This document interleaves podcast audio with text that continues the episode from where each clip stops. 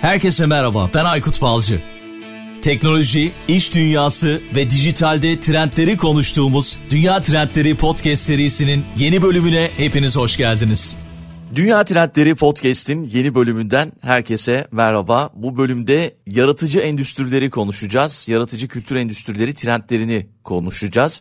Daha önce biliyorsunuz bununla ilgili bir bölüm yapmıştık. Bu bölümde onun bir devamı niteliğinde olacak ve bu kez trendleri konuşacağız. Konuğum şu anda karşımda Doktor Erman Demir. Hocam merhaba, selamlar, hoş geldiniz. Merhaba, hoş bulduk. Davetiniz için çok teşekkür ediyorum. Rica ediyorum hocam. İsterseniz girişte kısaca böyle sizi tanıyalım, kısaca kendinizden bahsedin. Son dönemde neler yapıyorsunuz ve sonrasında da konumuza girelim diye düşünüyorum. Elbette ee, ben Başkent Üniversitesi'nde aslında bu seriye başladığınız Adnan Hocam'la Profesör Doktor Adnan Tepecik ile birlikte e, Güzel Sanatlar Tasarım ve Mimarlık Fakültesi'nde çalışıyorum. Onun dışında yaratıcı endüstriler üzerinde burada bizim e, uzun yıllardır çalıştığımız bir araştırma merkezimiz var. Onun müdür yardımcısıyım. Yani böyle bir özet verebilirim. Gençler yaratıcı ekonomiye nasıl adım atsın? ve yaratıcı ekonomideki sektör paydaşlarımız nasıl yol alsın bu konularda araştırmalar ve çalışmalar yürüten e, bir grubun üyesiyim diyebilirim. Harika hocam. Son dönemde benim çok fazla ilgimi çeken konulardan biri o yüzden de dünya trendlerine bu konuyu taşımak istedim ve şimdi de bu bölümde biraz daha yaratıcı endüstrilerin trendlerinden bahsedeceğiz. Belki işin içine teknolojiyi katacağız. Çünkü yapay zekanın çok fazla yükseldiği bir yıl içerisindeyiz. Dijitalin çok fazla yükseldiği yıllar içerisindeyiz ve eminim ki bu yaratıcı endüstrileri de etkiliyordur. Ama öncesinde belki şununla başlayabiliriz. Yaratıcı sektörler nelerdir ve nasıl ölçülür? Bu soruyu bir kez daha sormak istiyorum size. Bu şöyle söyleyeyim harika bir soru. Burada yani çok fazla listelerden bahsedebiliriz. Yani işte 13'lü bir sınıflama var. İşte 13 sektörü arka arkaya koyan bir İngiliz ekolü var. Amerikalıların bazı e, kapsayıcı yaklaşımları var. Ee, onlar da böyle sınıf üzerinden, çalışanlar üzerinden ARGE'yi, ne bileyim hukuk hizmetlerini bile dahil eden şey, yaklaşımları var. E, UNESCO'nun ve e, Birleşmiş Milletler Kalkınma ve Ticaret e, Organizasyonu'nun yaptığı bazı şeyler var yani çalışmalar var. Hepsinin ortak noktası aslında şu. Hani bu arada WIPO'yu da söyleyeyim. WIPO da bu konuda çalışıyor. Hepsinin ortak noktası insan yaratıcılığı. O yüzden kapsadığı alanlar konusunda ben size e, yine Birleşmiş Milletler'in ticaret konferansından gelen bir sınıflamadan bahsedebilirim. E, şöyle düşünün, İnsanın yaratıcılığı kültürel mirasımızdan başlayarak sanat alanlarına, medyada gördüğümüz yaratıcı ürünlere ve ondan sonra da bu yaratıcılığın işlemsel olarak fayda yarattığı işte mimarlık, tasarım, grafik, video oyunlar gibi alanlara doğru ilerliyor. Böyle bakar isek bir arkeolojik sahada çalışan arkeolog da yaratıcı endüstrilerin bir parçası olarak görünüyor. Bir müze de el sanatları yapan birinden işte çok e, seçkin bir galeride resmini sergileyen resim sanatçısı da heykeltıraş da yaratıcının sürenin içine giriyor. Canlı performansların tamamı bizim tiyatrolarda canlı müzik konserlerinde takip ettiğimiz sanatçılar, dansçılar, operetler hatta ne bileyim Kanada'daki Cirque Soleil gibi sirkler, kuklacılar bile bunun içine giriyor.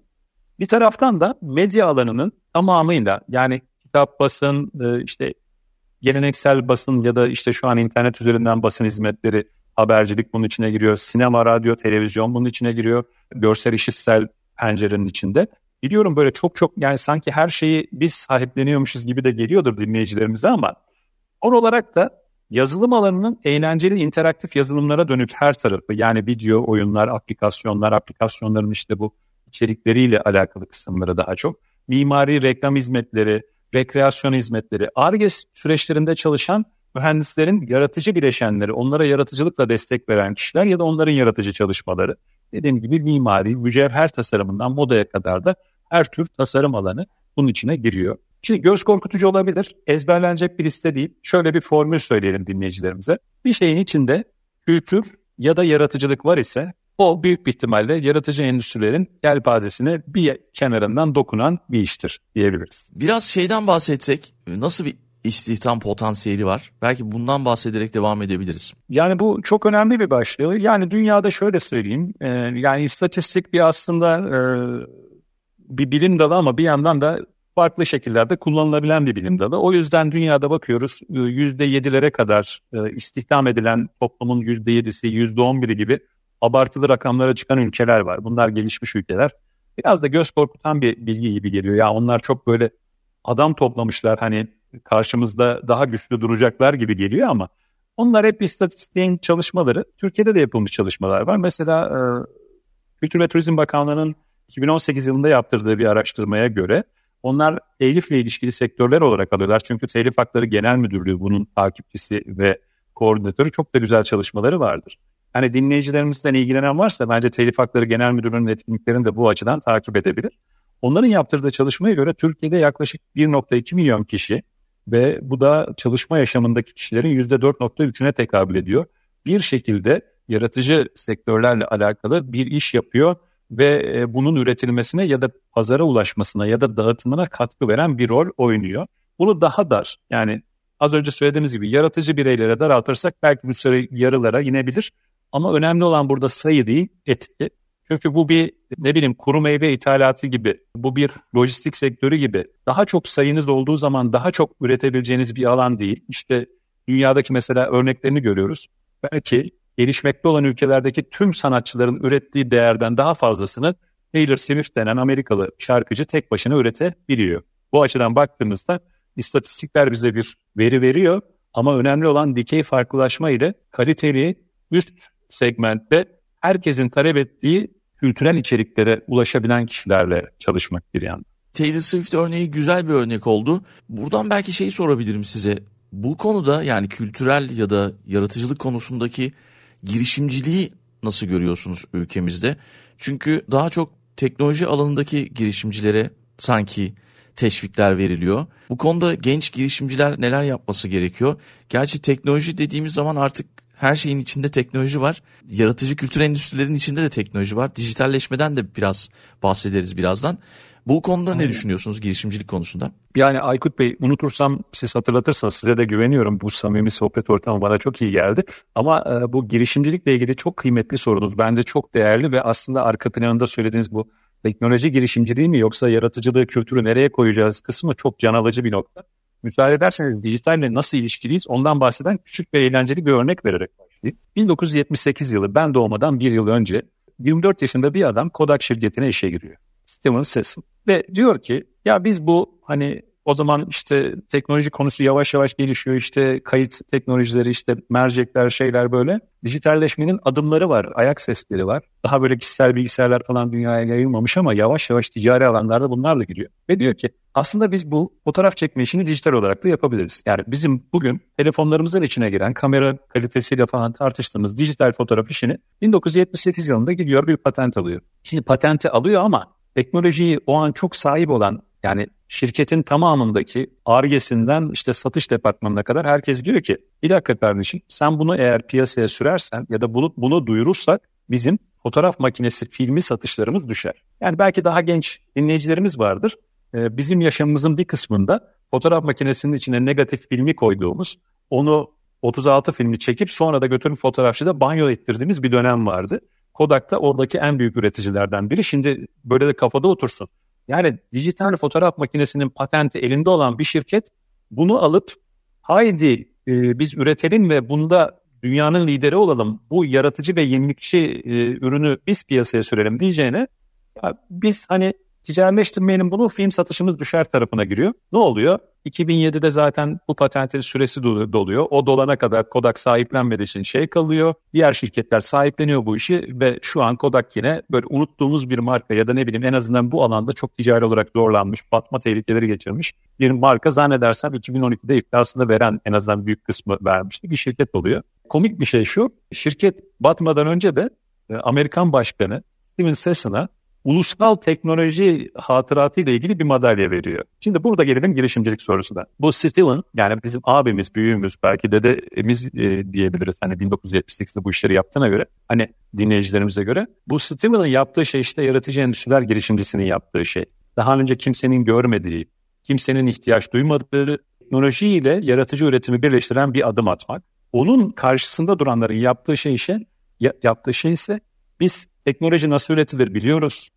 Ee, işte ekosisteme hakimiz, geleceği görüyoruz. Zaten bak gördün mü satıyoruz dünyadan milyonlar milyarlar kazanıyoruz. İcat çıkarma diyen taraf oluyor. Yani yaratıcı endüstri alanında girişimcilik en önemli hastalarımızdan biri geliştirmemiz gereken. Ülkemizde çok çeşitli bakın kültür merkezlerinden teknoloji merkezlerine, teknoparklara. Türkiye'nin en iyi teknoparkı bile bu işin içinde yani bunu ödül aldığı için rahatça söylüyorum bu işe girmeye başladı. Biz de onlara ortaklık ediyoruz. Üniversitelerden böyle ne bileyim bireysel sanatçılarımıza, koçlara, eğitmenlere, herkesin artık yaratıcı endüstrileri gündeme alıp gençlerimize bu, bu duyguyu anlatmaya çalışmasının sebebi de hem dünyadan hem Türkiye'den gördüğümüz başarılı girişimcilik örnekleri. Bence o yüzden sizin de sorunuzda içeriye kattığınız teknolojiye mi odaklanalım Yoksa bu işin yaratıcı tarafını, yenilikçi tarafını görelim mi kısmında evet. Maalesef burada ben de mühendislik kökenli bir e, eğitmenim, eğiticiyim.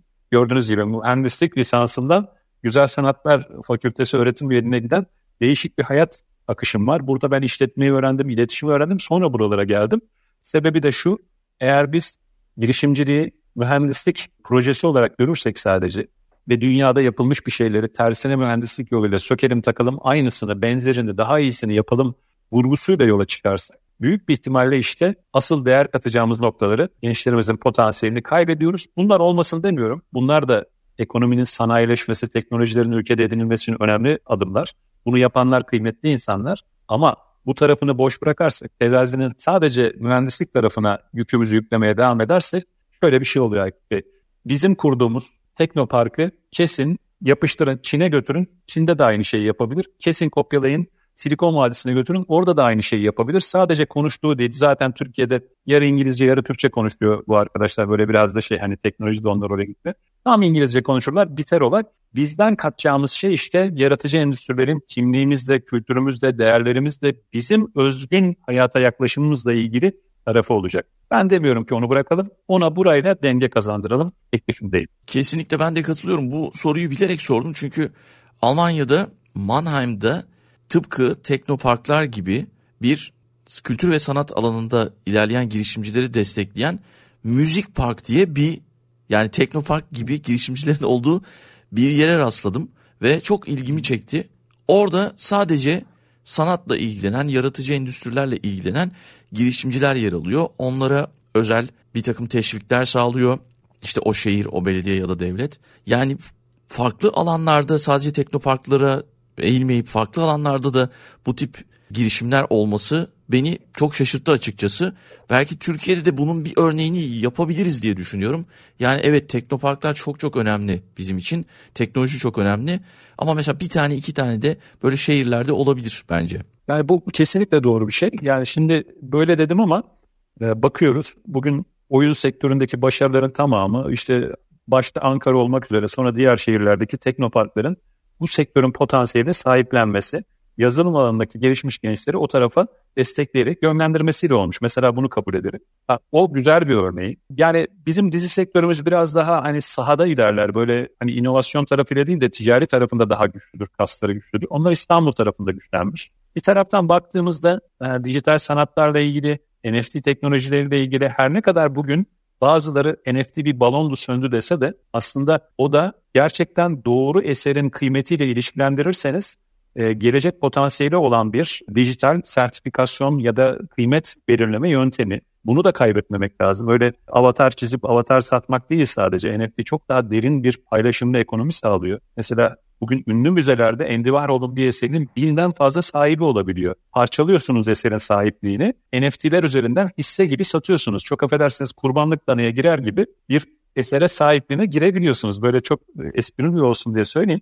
Bu çok doğru. Almanya örneğini çok isabetle söylediniz. Bence çok güzel bir e, yakalamışsınız o noktayı. Almanlar şöyle yapıyor. Almanların aslında yaratıcı endüstriler kasları çok güçlü değil. Hatta ben e, Türkiye'deki Almanya ile ilgili bir kuruluşun yöneticisine şey sordum. Dedim sizin niye bir video içerik platformunuz ya da müzik platformunuz yok dedim e, kültür alanında çalışan şaşırdı. Doğru ya niye yok dedi. Bunu ben bir araştırayım belki vardır size duyuramamışızdır dedi. Hani biz e, işte Netflix'i veya işte bu Spotify gibi hani bu içeriklerin yayınlandığı platformları biliyoruz ama bunlara sahipliği açısından baktığınızda Almanya'yı çok önde görmüyoruz. Sebebi ne acaba diye düşündüğümüzde sebebi şu. teknolojik kasları, mühendislik kasları çok güçlü bir ülke. Ama dediğiniz merkezlerde ne yapıyorlar biliyor musunuz? Bu sektörün e, medya teknolojileri ayağında desteğini sanatçılarla ortak olarak üretiyorlar.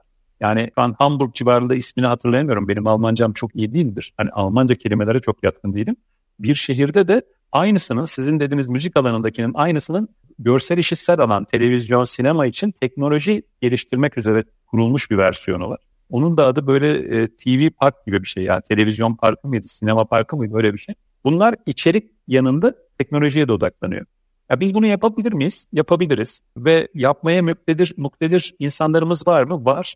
Tek sorun ne biliyor musunuz? Aslında siz de biraz ipucunu verdiniz.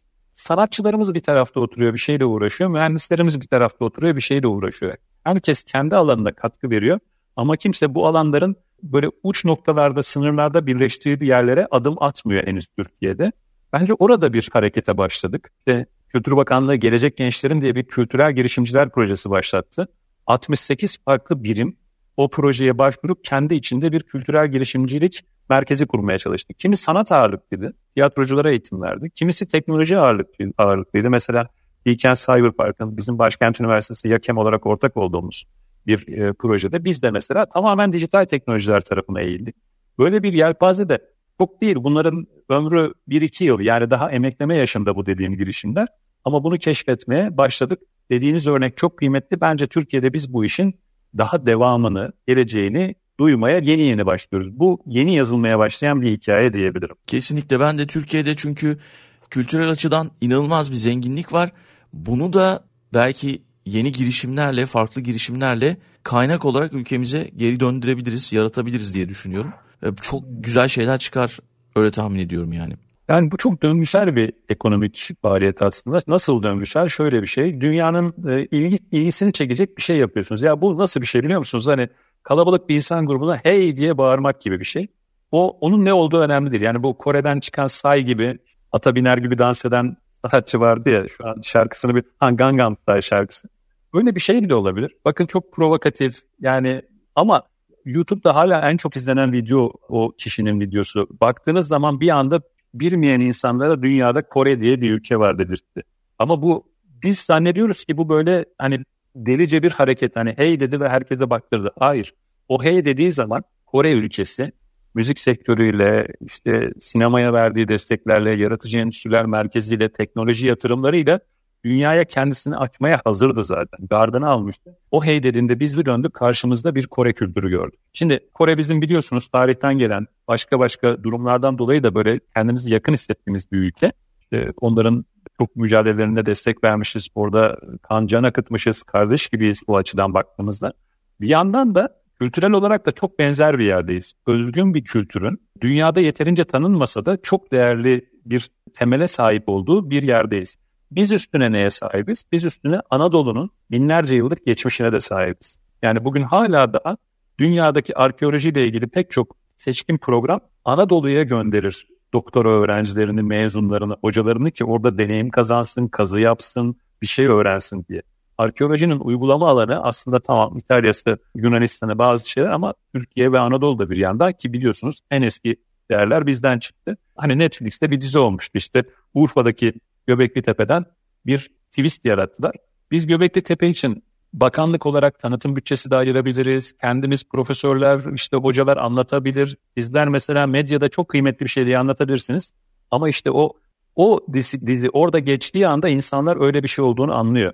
Çünkü biz şunu biliyoruz ki günümüzde insanların çok fazla dikkatlerini ayırabilecekleri, tüm dünyada ne oluyor diye kafalarını çevirebilecekleri bir durumları yok. Sürekli uyaran karşısındalar. Hayat çok hızlı. Hem hayatın kazanma, e, yaşama gayesi çok hızlandı hem bir yandan işte sosyal medyasıydı, işte içerikleriyle sürekli bir bombardıman altındayız. O yüzden kafamızı çevirmeye mecalimiz yok. İşte böyle içeriklerin arasında kendi kültürel değerlerinizi zerk edebildiğiniz zaman insanlar ülkenizi, dilinizi ve sizin kültürel zenginliğinizi fark ediyor ve bu fark etme döngüsel dedim ya daha fazla şey talep etmelerine sebep oluyor. Kore'nin başarısı burada bu. Bizim bu dizilerdeki başarımız burada bu bence. Kesinlikle hocam Kore kültürünün son dönemdeki büyümesi Kore ekonomisinin üzerine de büyük katkılar sağladı. İşte o sayla başlayan belki öncesinde Türkiye'de çok fazla takip edilen gruplar var. Yani konserleri kapalı gişe bilmiyorum takip ediyor musunuz? Ya yani inanılmaz bir şey var orada. Tamamen insanlar yani gençler e, Kore dilini öğrenmeye başladılar. Yani bir kültürün bir başka kültürü etkilemesine çok güzel bir örnek. Diğer yandan da dizi örneği vermiştiniz.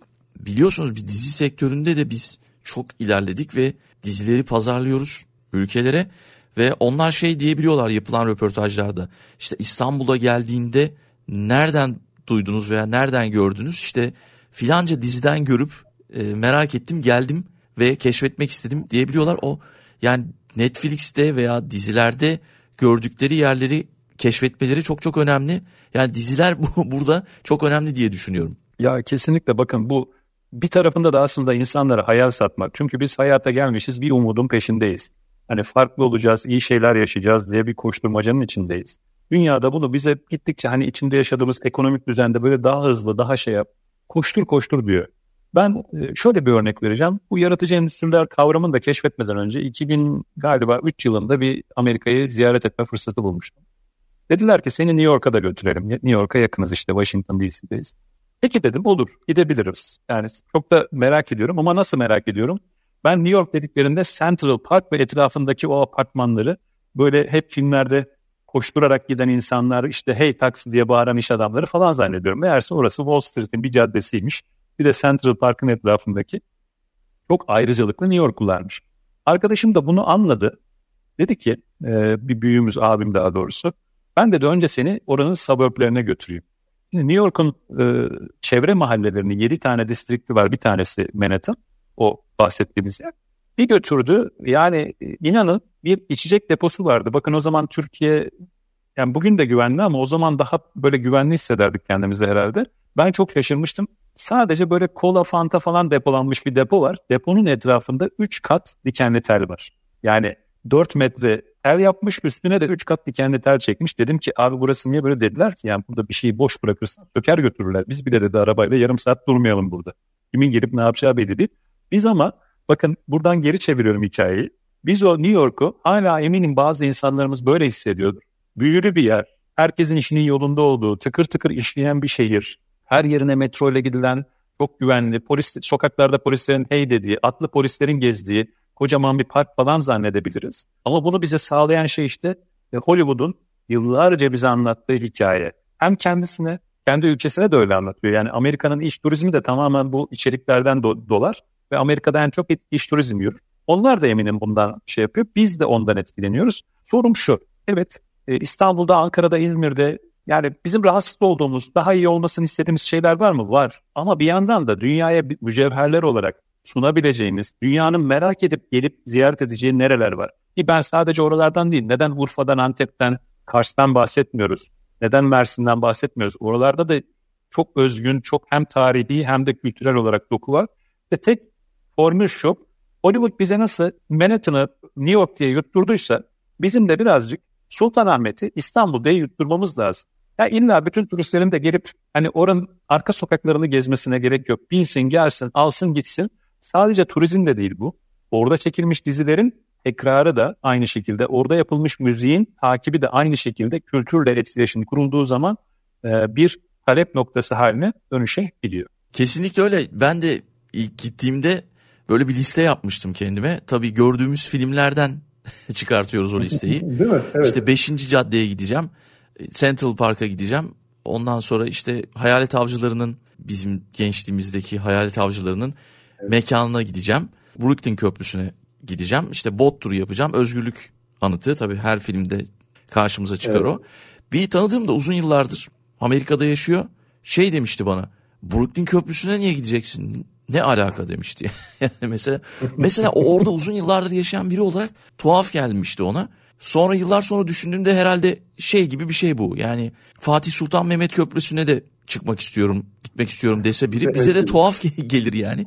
Onun gibi bir şey herhalde diye düşünmüştüm o zaman. Yani işte o ama orada mesela her filmde o Brooklyn Köprüsü geçer orada kazalar olur. O mesela bilinçaltıma demek ki işlemiş benim. Oraya gitmek istiyorum demiştim mesela. Çok çok doğru söylüyorsunuz. Mesela ben de şimdi siz deyince hatırladım. Yani burada da hani konumuz da New York falan değil ama Staten Island'da bu özgürlük anıtında olduğu yere beni dediler ki götürmeyeyim seni. Yani Baktım uzaktan bu mu dedim. Bu dediler. Yani biz onu dev bir şey sanıyoruz böyle. Boyu falan en iyi işte adanın büyüklüğü falan birazcık detaylarını öğrenince tamam dedim gitmeye gerek yok. Çünkü bir de çok sıkıcı bir vapur yolculuğu yapıyorsunuz. Böyle yani ama aslında temamız bence çok doğru bir noktada şu anda. Biz sadece bir örnek çözdük burada. Hani dinleyiciler de bunu şey zannetmesin. Hani biz burada Amerika kötüleme derdinde de değiliz ama bir mekanizma var. Siz de bir büyülü bir dünya yaratıyor. O büyülü dünya yarattığı için de siz o kültürü merak ediyorsunuz. Bakın derslerimde ben şöyle bir örnek vereyim. Biraz yerelleştirelim konuyu. Diyorum ki arkadaşlar bu soruyu bilene hamburger ısmarlarım diyorum. Hemen el kalkıyor birkaç tane. Sonra başka bir derste aynı gruba diyor ki bu soruyu bilene dana incik ısmarlarım diyor. Şimdi aslında dana incik gidin bir restorana yani çok daha pahalı, çok daha zengin, çok daha güzel bir yemek yani baktığınızda. Hamburgeri ben onu yarı fiyatına da ısmarlayabilirim ama Bakın değeri hesap eden şey bizim onunla ilişki kurma biçimimiz. Çünkü benim şu anda sınıftaki 2000-2004 mezunu öğrencilerim hamburger yemeye gitmek diye bir mekanizmayı biliyorlar. Hamburgeri bir yani istenebilen bir şey, tercih edilen çeşitlerini biliyorlar. Şurada şöyle ev yapımı var, burada böyle işte köftelisi var diye biliyorlar. O onların gündeminde bir şey. Ama dana incik mesela tamamen bizim kültürümüzden bir yemek. O mesela bu dolaşımda yok. Bu dolaşımda olmadığı için de çok daha pahalı ve besleyici olmasına rağmen ödül olarak onu sunduğum zaman tepki alamıyorum. İşte bu da yaratıcı endüstrilerin nasıl bir gücü olduğunu anlatan bence örneklerden biri. Biz burada demiyoruz ki dünyayı kandıralım. Ama dünyaya iyi olduğumuz konuları anlatmak için tek yöntem e, iyi olanları anlatmak değil. Biraz büyülemek, birazcık onu hikayelerin içine katmak, biraz öykülerle yoğurmak, birazcık insanların umutlarına, hayallerine hitap etmek de mümkün. Öyle yaptığımız zaman hani sadece Türk kahvesi ve lokum ikram ederek kültürümüzü anlatmanın ötesine geçebileceğimizi, hayatımızı yaşadığımızı anlatabileceğimizi söylüyorum. Lafı uzattım biliyorum ama bu hamburger örneği çok kıymetli bir örnek. Sebebi şu, yıllardır biz Hollywood filmlerinde hamburgerin hırsızın elinde gördük, polisin elinde gördük, tecavüzcünün elinde gördük, annenin elinde gördük, çocuğun elinde gördük, ne bileyim gangsterin elinde gördük. Bakın biz onu iyi bir şey diye kimse bizi, siz hiç hatırlıyor musunuz? Bir Amerikan elçisi gelip de hamburger bizim geleneksel yemeğimizdir, mutlaka bunu tadın diye ikram ettiğini. Böyle bir şey duydunuz mu hiç? Ama ne oldu? Bakın hiçbir tanıtım bütçesi harcamadılar. Biz onu hayatın içindeki başarılı, başarısız, iyi, kötü her insanın yediği bir normal bir yemek olarak gördük. Hayatın parçası olarak izledik, izledik, izledik, izledik. E, benim yaşımda hani böyle Ankara'da bir iki tane hamburgerci vardı. Biz Ankara'ya akraba ziyaretine geldiğimizde ödül olarak falan Aa, bu da değişik bir şey bir çocuğa yedirelim derlerdi. Şimdi bir anda herkesin bildiği bir yiyecek alternatifi ve böyle tercih ettiği bir yiyecek alternatif haline geldi. İşte demiyorum ki bu bizim kültürümüzü elimizden alıyor. Biz onu aldık, kendi kültürümüzle yorumladık, işte ne bileyim içine soğanını ekledik, bir şey yaptık, onu da yapıyoruz. O konuda da başarılı bir kültürüz. Ama demeye çalıştığım şey şu, dolaşımda olmayan hiçbir şey, popüler kültür ürünleri içerisinde yer almayan hiçbir şey sıradan insanların gündemine kolaylıkla girmiyor. Onu yapmak için yaratıcı endüstrilerin ve dijitalleşmenin potansiyeline çok dikkatle yaklaşmak lazım. Onu önemsemek lazım. Bu hani biz kendimizi koruyalım, çocuklarımız daha çok da, dana incik yesin demek de değil. Yani şimdi buradan biri duyup şey diyebilir. Ya gördün mü kültürümüzü yerle yeksan etmişler. İşte hamburgerde ne besleyicilik var diyebilir. Dediğim şey bu değil. Mesajım şu. Eğer kıymetli bir şeyse, kültürünüzün parçasıysa onu bir zahmet popüler kültür ürünlerinde, yaratıcı endüstrilerin içeriklerinde dolaşıma sokmak gerekiyor. Dolaşımdaysa kıymeti oluyor. Çünkü insanlar Öbür türlü dünyadaki insanlar bizi takip etmek zorunda da değil. Türkler nasıl yemekler yiyorlar diye araştırmak zorunda da değil. Herkesin dediğim gibi telaşı, acelesi, gündemi yoğun. Doğru. Peki biraz trendlerden bahsetsek hocam. 2024 yılında bizi neler bekliyor? Belki bu yıl neler oldu? Belki böyle bir perspektif çizersiniz bize. Ya estağfurullah perspektif çizmek değil. Ben böyle bu işin tutkulu bir araştırmacısıyım diyeyim. Yani ve gerçekten e, en çok istediğim şey Türkiye'deki insanlar bu dediğiniz trendin nereye gittiğini doğru anlasın potansiyelimiz doğru yere aksın. Bütün talebim o. Evet dünyaya doğru trendler nereye gidiyor? Şöyle e, dünya hype'larla yaşıyor. İşte Metaverse hype'ı vardı. İşte ondan önce AR, VR her işin içinde olacak Metaverse de bunu iyice güncellediler. NFT şeyi, telaşı böyle blockchain teknolojileri de tartıştık, konuştuk. Hala daha dediğim gibi potansiyeli olmayan işler değil ama bunların hepsini biz hızlı tükettik. Ben birinci olarak dünyanın yüzeysel düzeyde bunları hızlı tüketen bir trende olduğunu görüyoruz. Bunu bence şey yapmayalım. Şimdi şey. şöyle örnek. Metaverse desem ki ben Metaverse önemli bir şey derler ki bu arkaik bir hoca. Metaverse'i biz tüketeli çok oldu. Bak insanlar arazi aldı ellerinde patladı. Metaverse o değildi ki. Metaverse ne biliyor musunuz? Şu anda en çok kullanıldığı yer neresi biliyor musunuz? E, fabrikaların, e, orduların, uluslararası donanmaların, böyle ulusların e, Atlantik'e çıkan donanmaların bakım hizmetlerinde, idame hizmetlerinde kullandıkları bir teknoloji haline geldi motorda bir arıza var. Almanya'daki mühendisin önünde aynısı beliriyor. Ve ne bileyim Cezayir'deki teknisyen gösteriyor bu böyle oluyor diyor. O da diyor ki şunu sık bunu şey yap onu şey yapıyor. Bakın bu da bir teknoloji ama kullanıldığı yer çok daha ciddi ve doğru. Yani e, Metaverse gibi NFT gibi tükettiğimiz şeylerin yanına şimdi AI geldi. Yapay zeka. Yapay zeka gelince herkes dedi ki eyvah bu bir şey. Önce biz akademisyenler olarak bu ne yapar bize? İşte ödevlerde kopya mı çekerler, şu mu bu mu diye bir tartıştık. Hala daha onu tartışıyoruz. Haklısınız bu içerik üretmek konusunda olduğu kadar karar vermek konusunda da çok e, riskler de barındıran bir teknoloji. Ama biz yaran, yaratıcı endüstri açısından üretken yapay zekaya bakıyoruz. Hala şu anda Profesör Doktor Mutlu Binak hocamla bu konuyla, Serra Sezgin hocamla bu konuda bir çalışma da yürütüyoruz. Bu iş nasıl olur da kültürümüze zarar vermeden içerebileceğimiz bir şey olur diye. Yapay zeka önemli bir trend olacak, olmaya devam edecek ama bunu da e, lütfen istirham edeyim, öyle şey yapayım. Dinleyicilerimiz şeylere kapılmasın. Hani hızlı tüketen e, Metaverse böyle oldu, arsa kapattık gitti, NFT şöyle oldu, herkes yaptı bak şimdi NFT'lerin çoğu değersiz oldu falan gibi. Balon şeklinde onları şişirip sonra da patlatanlara itibar etmesinler. Olayın biraz geleceğe dair adımlarına baksınlar. Trendler şunlar. Siz de sorduğunuz soruyu dağıttım kusura bakmayın ama. Bir, platformlar ve algoritmalar hayatımızda ve içeriklerde çok daha fazla yer edinecek. Bu ne demek? Şu demek. Eskiden bilgiye sahip olmak, bilgi ekonomisi dediğimiz şeyde bilgiye sahip olmak önemliydi. Şimdi bilgiyi organize edebilmek yeteneği önemli. Bugün konuştuğumuz tüm içerik platformlarının video, ses veya diğer ürünler hatta böyle Google Metaverse, işte Alphabet gibi e, şey Meta, e, Alphaverse, Alphabet gibi, Amazon gibi altyapı platformlarının tamamının yaptığı şey dünyanın bilgisini organize edebilen merkez konumlara kendilerini çekti. Bu nokta önemli. Bir girişimcimiz varsa bunu hesaba katsın. Desin ki ben kimin bilgisini nasıl organize edebilirim? İçeriklerimi hangi platformlar üzerinden götürürse nasıl bir kazan kazan stratejisi yaratabilirim? Bu önemli bir başlık birincisi. İkincisi yapay zekayı lütfen korkulan bir teknoloji değil artık üretkenliğimizin yanındaki bir asistan teknoloji olarak konumlayalım. Bugün Hollywood'daki senaristler işte bir anlaşma yaptı orada artık kullanımını sınırladılar. Avrupa Birliği kullanımında bazı sınırlar veya onunla üretilen içeriklerin belirlenmesinde bazı sınırlar getirdi. Biz de artık bunu yavaş yavaş üzerine oynayalım. Onu oynayarak tanıyalım ve nasıl kullanacağımız konusunda fikir birliğine varalım. Bu önemli bir başlık. Onun dışında bence en önemlisi şu. E, ne yaparsak yapalım şunu bilelim. Trendlerin en derini yaratıcı endüstri açısından bu. Bu alanda yaptığınız her şey mutlaka küresel rekabeti ciddiye almalı. Bu iddialı bir şey biliyorum. Ama küresel rekabeti dünyada olan biteni öğrenme merakıyla yaratıcı endüstriler alanına girmiyor, giriyorsanız büyük bir ihtimalle birinin gelip anında işinizi bozma ya da huzurunuzu kaçırma ihtimalini de görmezden geliyorsunuz demek. Bunu yapmamak lazım.